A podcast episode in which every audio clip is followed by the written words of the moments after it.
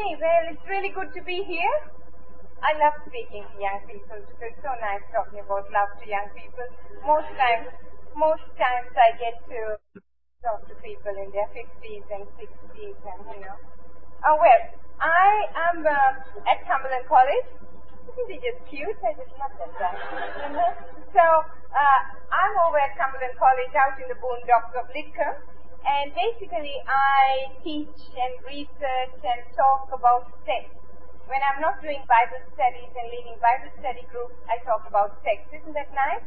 And if any of you, and if any of you would like to look into furthering your graduate studies in the area of sexual health, please feel free to talk to me after we finish. And that's a bit of advertisement before we start. So, I, I originally had this as a chemical conspiracy of love and desire. Then I thought, nah, maybe not conspiracy. God is too good. He wouldn't create a conspiracy within us. So I took the conspiracy out, and so we have the chemistry of love and desire. So, what is this really all about? If we can get it working. Yes. A sexologist and a Christian. What is a sexologist? A sexologist basically study sex. You know, like theologists at Moore College over there study God, sexologists study sex. Isn't that exciting? Now, what is it? How can you be, I mean, I keep getting asked, how can you be a Christian and call yourself a sexologist? I was asked this actually by the director of what's called the Kinsey Institute. Anyone here seen the Kinsey movie? Yes? Maybe, maybe not, probably not.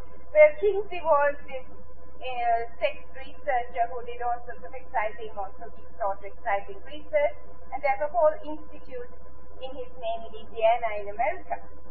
And I was visiting there on a study leave, and the director asked me, Patricia, how can you do that? How can you study sex and be call yourself a Christian? Notice he was sex first and Christ second, Christian second.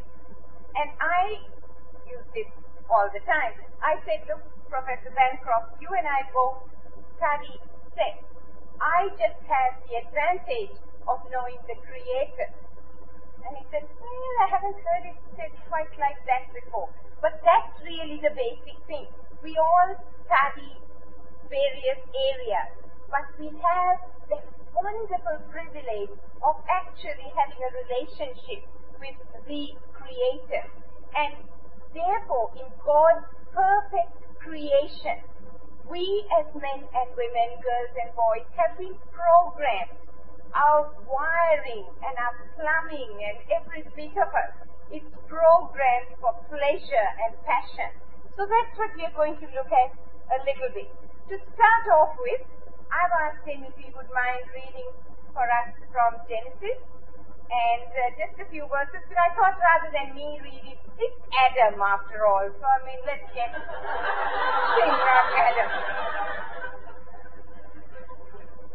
Okay, if you've got a Bible, um, we're reading from Genesis uh, chapter 2, uh, verses 20 to 25. If you don't have a Bible, uh, please talk to the person next to you. They'd love to share, I'm sure.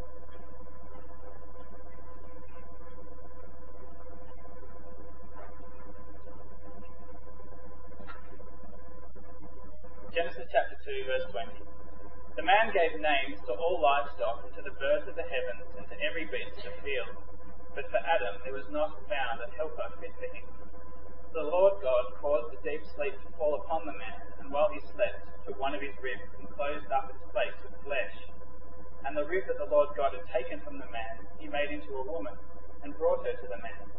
Then the man said, This at last is bone of my bones, and flesh of my flesh. She shall be called woman, because she was taken out of man. Therefore a man shall leave his father and his mother, and hold fast to his wife, and they shall become one flesh. And the man and his wife were both naked, and were not ashamed. I mean, Jim. Thank you. I mean, I just got so into that, you know, because you notice the ecstasy in that response. This is the flesh of my flesh and bone of my bone. Man and woman standing side by side, God's creation, naked and no shame. These are the things that were there at the beginning, at perfect creation. And we, in our sinful nature, messed it up. We messed up our whole sexual programming, and we end up with all the things in this world of which sexual things are a part. And therefore, that, that is the framework within which today I'd like to talk to you a little bit about what it is that drives us in terms of desire and self-love. I want to look at it in terms of a new sort of research paradigm over the last couple of years.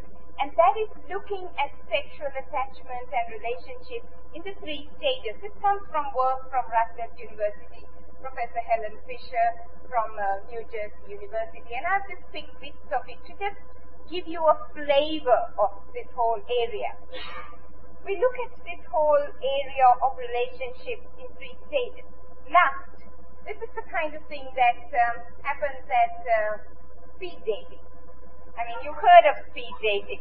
I once worked with ABC Catalyst actually sort of watching and commenting on speed dating and boy, you see a lot of lust going on there.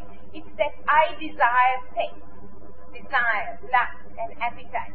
Then there is attraction, and note the yellow word there in uppercase. It is what takes the I am horny right now into I am horny for you. That's you bit. I love you. This is a state that you know many of you may right now be in. You know, you're sort of going around sort of at the chemistry lecture, you're sitting here, but your thoughts are really not on bond, chemical bonding, your mind's on other kinds of bonding. That's the kind of attraction. I desire sex with you. And then there is attachment, which is kind of like what where I am after 32 years of marriage. It's like looking at the old man. It's a bit like the old familiar sock in the drawer, you know. I like that sock, and so I want to hold on to it. Just a sort of an attachment to the old sock or the old slipper. But that's, that's good, and that's got a chemistry behind it too. So let's just go through these one by one. Firstly, there is this craving. Many of you, if not all of you, would have felt that craving for sexual desire. It's testosterone driven in some of the most primitive parts of your brain.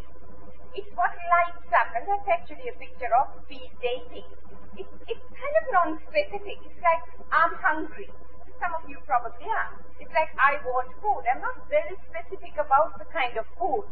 It's like, if I can't get a mate, I'll settle for masturbation. But I've got to do something to get this, this horniness out of my system.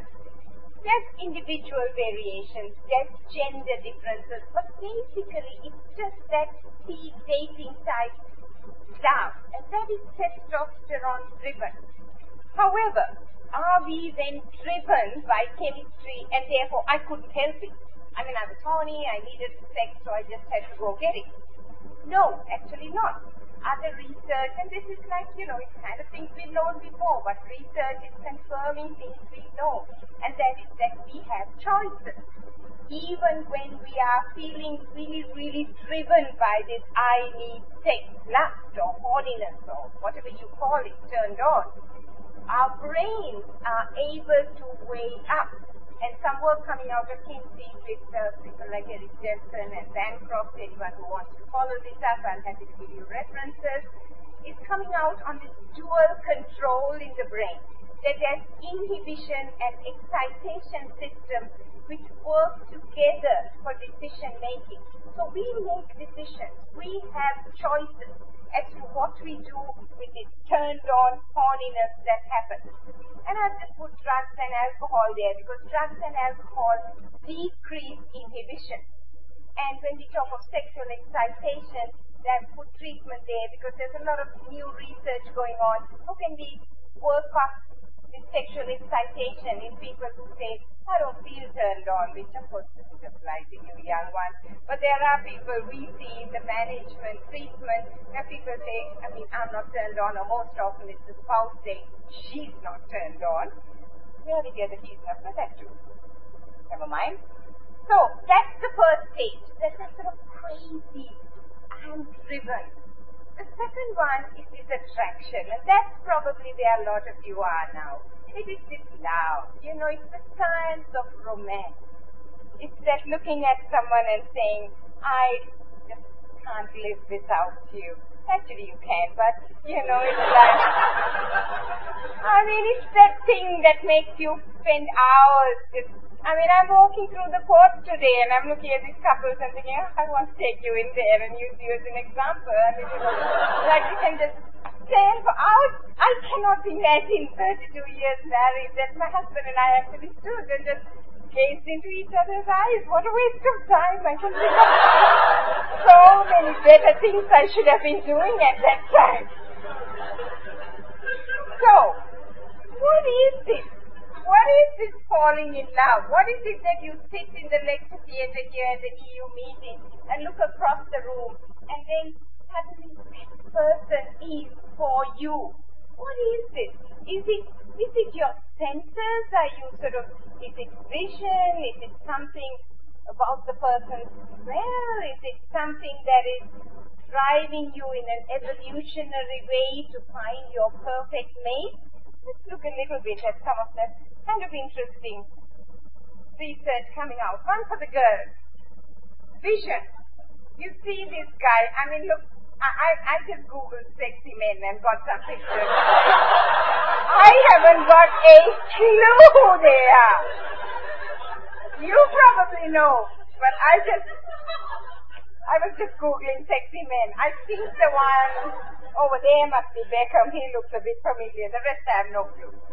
The corner one I just picked because he's a rugby player and I like rugby union. So, so what is it about some of these men, like Beckham, for instance, who, what is it about it that turns on the girls? What is it that people make you fall in love with a good-looking man? What is it that lights up your brain? Well, the bit that secretes dopamine anyway. Research indicates that facial symmetry and even finger symmetry is tied in with better sperm quality. And that's a little picture of the sperms in the corner. That's where that ties in. So when you see that good looking guy, ladies, and you think, fall in love with this guy, or you know, you're gazing into your lover's eyes and he's got this beautiful symmetrical face, you're really thinking of sperm quality. And that's kind of interesting because, you know, the good Lord knows that, you know, we need to make good little babies. Better still if they're good little Christian babies. So, you know, it all adds up. What about the gentleman, one for the boys? Again, you know those voluptuous figures you looked at?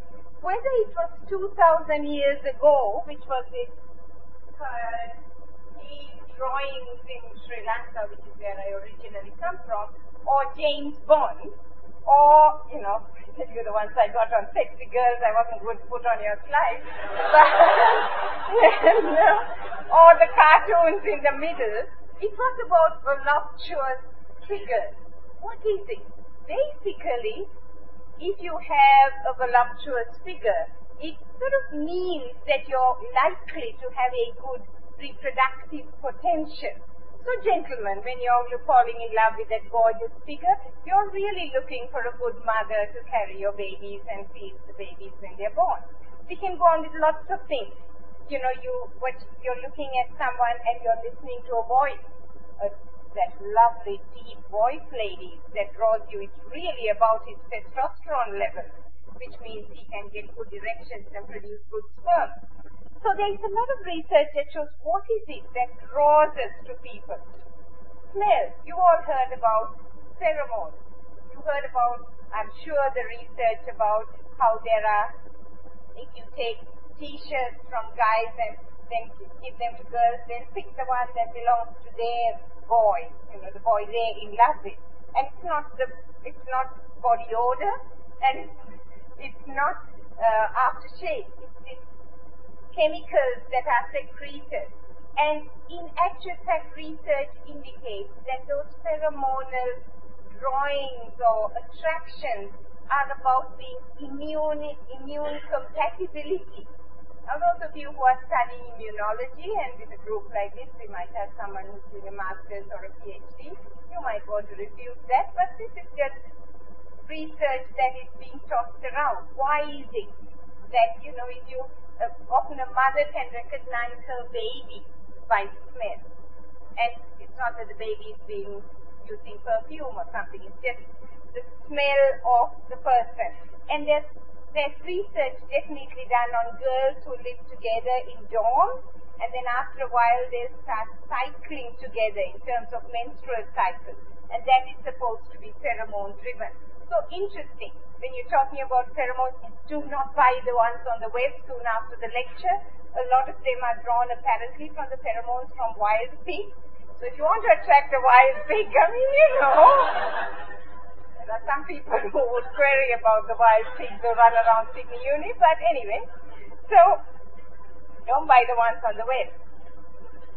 And kissing or the taste of the real, what do you call that, the French kiss or whatever it is, the real sort of, you know, that type of kiss. And you the tasting of saliva is also supposed to be something about checking out your compatibility. Very little research there. I just thought it was interesting. However, when you look at the whole picture, it's about us having a schema or a love map for the person we fall in love with. So you draw all these things. Where does it come from? something you when you were a child, something you learned about, something that you learned from your peers, something you learned from the Bible, everything coming together. And together we carry a love map. Whether it's good looks, a good lover, whether it's about him loving your mother, whatever it is. All these things coming together in your brain form a love map. Different in men and women because of course we all know one, one for the neurochemists and the neuroanatomists and the medics here. We all know that we women have this big chocolate lobe in our parietal lobe and we know the men have no parietal lobe, it's only a sex lobe they've got. And so we know about the you know, the rugby lobe instead of the occipital lobe, and we know all this. So it's basically about the gender differences. So we don't have the same love map whether we are male or female. Now, just a few minutes then on the same thing. What is it really that drives this? The chemistry. That's what we were talking about chemistry. Fortunately, these chemical changes that falling in love don't last forever. I'm really glad. I couldn't have lived 32 years with that sort of crazy falling in love thing. I like Song of Songs, which I understand you're going to be studying later on in the week. For love is as strong as death, its passion strong as the grave, and its flashes of fire, the very flame of God. Isn't that how you felt when you looked at your girlfriend or boyfriend yesterday evening or last five minutes ago? No, flashes of fire? Come on. What has happened to this generation? Oh, oh goodness, the romance. This? I mean, you guys. So, it doesn't last forever. You can't go on with the chemistry of all being in love. But just long enough. Long enough to pursue a specific mate for a specific purpose. See, there was a purpose. When God made you fall in love, He really made, you know, when Adam looked at Eve and said, ah, flesh of my flesh and bone of my bone. He was really meant, okay, let's make let's have baby. You know, it was purposeful. Now, we have obviously the social milieu has over the years we've moved that into courtship. However, that's the basic thing. It's about pursuing a mate. Interesting chemical changes. Dopamine, serotonin, norepinephrine, for those of you who are chemists, medics, these will ring bells dopamine increases testosterone levels, goal directed, the behavior becomes more one person rather than I want sex like the first stage. It is exhilaration, hyperactivity. Think about the last time you were in love, all these things. Imagine those emotions. Elation. Me you didn't feel it. Norepinephrine, the sympathetic hormone. Energy, palpitations. You know, you're sitting in the lecture and she walked in. Don't tell me you didn't feel your heart rate go up. Anxiety. Where is she today? Oh, he hasn't called me for two days. Oh my goodness. Sleeplessness, you know. I can't sleep. I keep thinking about him, you know. The hot love of serotonin. Interesting chemical. Serotonin levels go down serotonin levels go down for those of you who may be working in psychiatric psychology, also in obsessive compulsive behavior. falling in love is like a little obsessive compulsive behavior. Ah, finally, you're beginning to uh, relate to it. You know, intrusive thinking. You're sitting here, you're at an EU meeting, you're studying um, Ezekiel, but you cannot, Ezekiel is the last thing you're thinking about. You're thinking of Sarah, or, you know, uh, Rebecca, or, you know, whoever. But the point is that it intrudes, it's obsessive. And you can almost think how when this falling in love can become obsession and the border is so little about between the two. So, let's move on to the more, after getting you all hyped up and hot with hot love, let's move into attachment. The I desire to stay with you stage. This is about, you know, when you really, really move into a phase where there's, there's increased negative assessments of the partner. You can sort of stand the fact that he's, or she, I'll say he because you know, I'm thinking husband, or boy, man. But anyway, the point is that, you know, you can sort of stand the fact that he's a slob or he throws his clothes on the floor. You know, you have positive feelings, so they sort of override the bad manners or the fact that he didn't wash the dishes. And so that stage is what you move into driven by what we call the cuddle hormone. Vasopressin, some of you might have read this research about the voles. The voles are little furry creatures, and there's sort of there's two species. One of them has vasopressin, and those fellows are monogamous. They sort of stay together. Another species don't, and they just run around mating with anyone. When I said this to my minister, he said, "Can we give every couple a vasopressin injection after they sign the wedding vow?" And I don't think it quite works that way. Oxytocin, you might have heard as the chemistry of bonding. This where the mothers, you know, it also goes up when you're breastfeeding, when the mother's nursing the baby, oxytocin levels go up, bonding between mother and child. Having sex, when you have a sex, especially if you have an orgasm, your oxytocin levels go up, you bond with the person. One of the things I think, which I have never researched, I don't know how I'm going to get it to ethics, but what I'd like to know is when you have like what they call, what people call serial monogamy. You know, you have sex with different people. If every time you have sex with a person, you push your oxytocin level and you bond with that one, then you tear yourself away and you go with someone, are you forming little mini bonding? And are you getting really confused with your brain about forming these bonds? And sort of think of, you know, sexual intercourse, you know, one flesh. It's like super glue, and you sort of super glue yourself to one person, then you go away, you must leave a piece of yourself with that person, and maybe that's the oxytocin. Can, can you imagine getting that through? But anyway, never mind. We'll see. So, having talked about the three phases, I want to just briefly leave you with three questions. Is it possible to be in all of these three stages at the same time?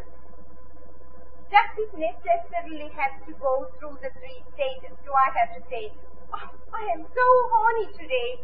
I love you so much, darling. And after the wedding, okay, well, now we are sort of, we can throw our clothes on the floor and, you know, not care and still love each other and still get to us apart.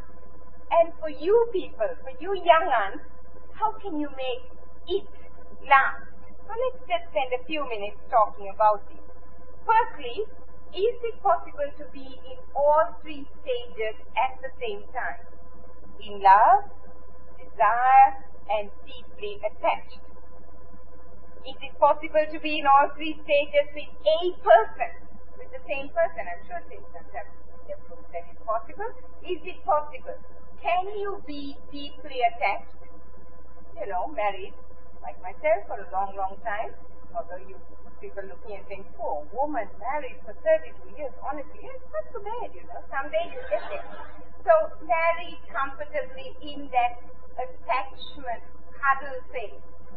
And still have, you know, spurts of being absolutely in love and desire. Actually it is, because you think of the chemistry. We talked about different chemical bits of your brain and there is research again coming out of Fisher's lab and others that say this is possible. You'll be in your cuddle hormone, oxytocin, vasopressin phase, and there are some times that I still look at my 60-year-old husband And he's not here today, obviously, because he's at work, but he's used to sitting at talks when I'm talking about his love life. And, and sort of looking at him and feeling, I love this man. And this will happen to you. You know, you're sort of really comfortable with your attraction, the attachment to the person. But there are times when your love is so much more intense. And that's the time that the that you know the vasopressin, the sorry, the serotonin and the dopamine is cursing in your brain. So that's love phase. And then there are some times when you will think, I want sex. And we call that sexual desire. And you can't live in a constant state of sexual desire. You wouldn't sit through a two hour chemistry lecture if you were in a constant state of desire. But you can be in all three with the same person. And thank God for that. Because otherwise, people who once they're married and in attachment would never want to have sex. Because, you know, if you're in attachment state, you may never really feel desire. So, thank God that God allowed that one person be able to move between these stages. Another question is, is it possible to be in all three stages with different people at the same time? And that is interesting too, because that too is possible. Now, that introduces very interesting questions, because if you are in a married, long-term attachment relationship, because it's different parts of your brain lighting up, you can still fall in love with the second person and get turned on by a third all at the same time. Now, of course, the question is, what do you do about it? It can happen, but just like we talked about in the desire phase as we move along, we have choices. You know, this is where adultery and unfaithfulness comes from.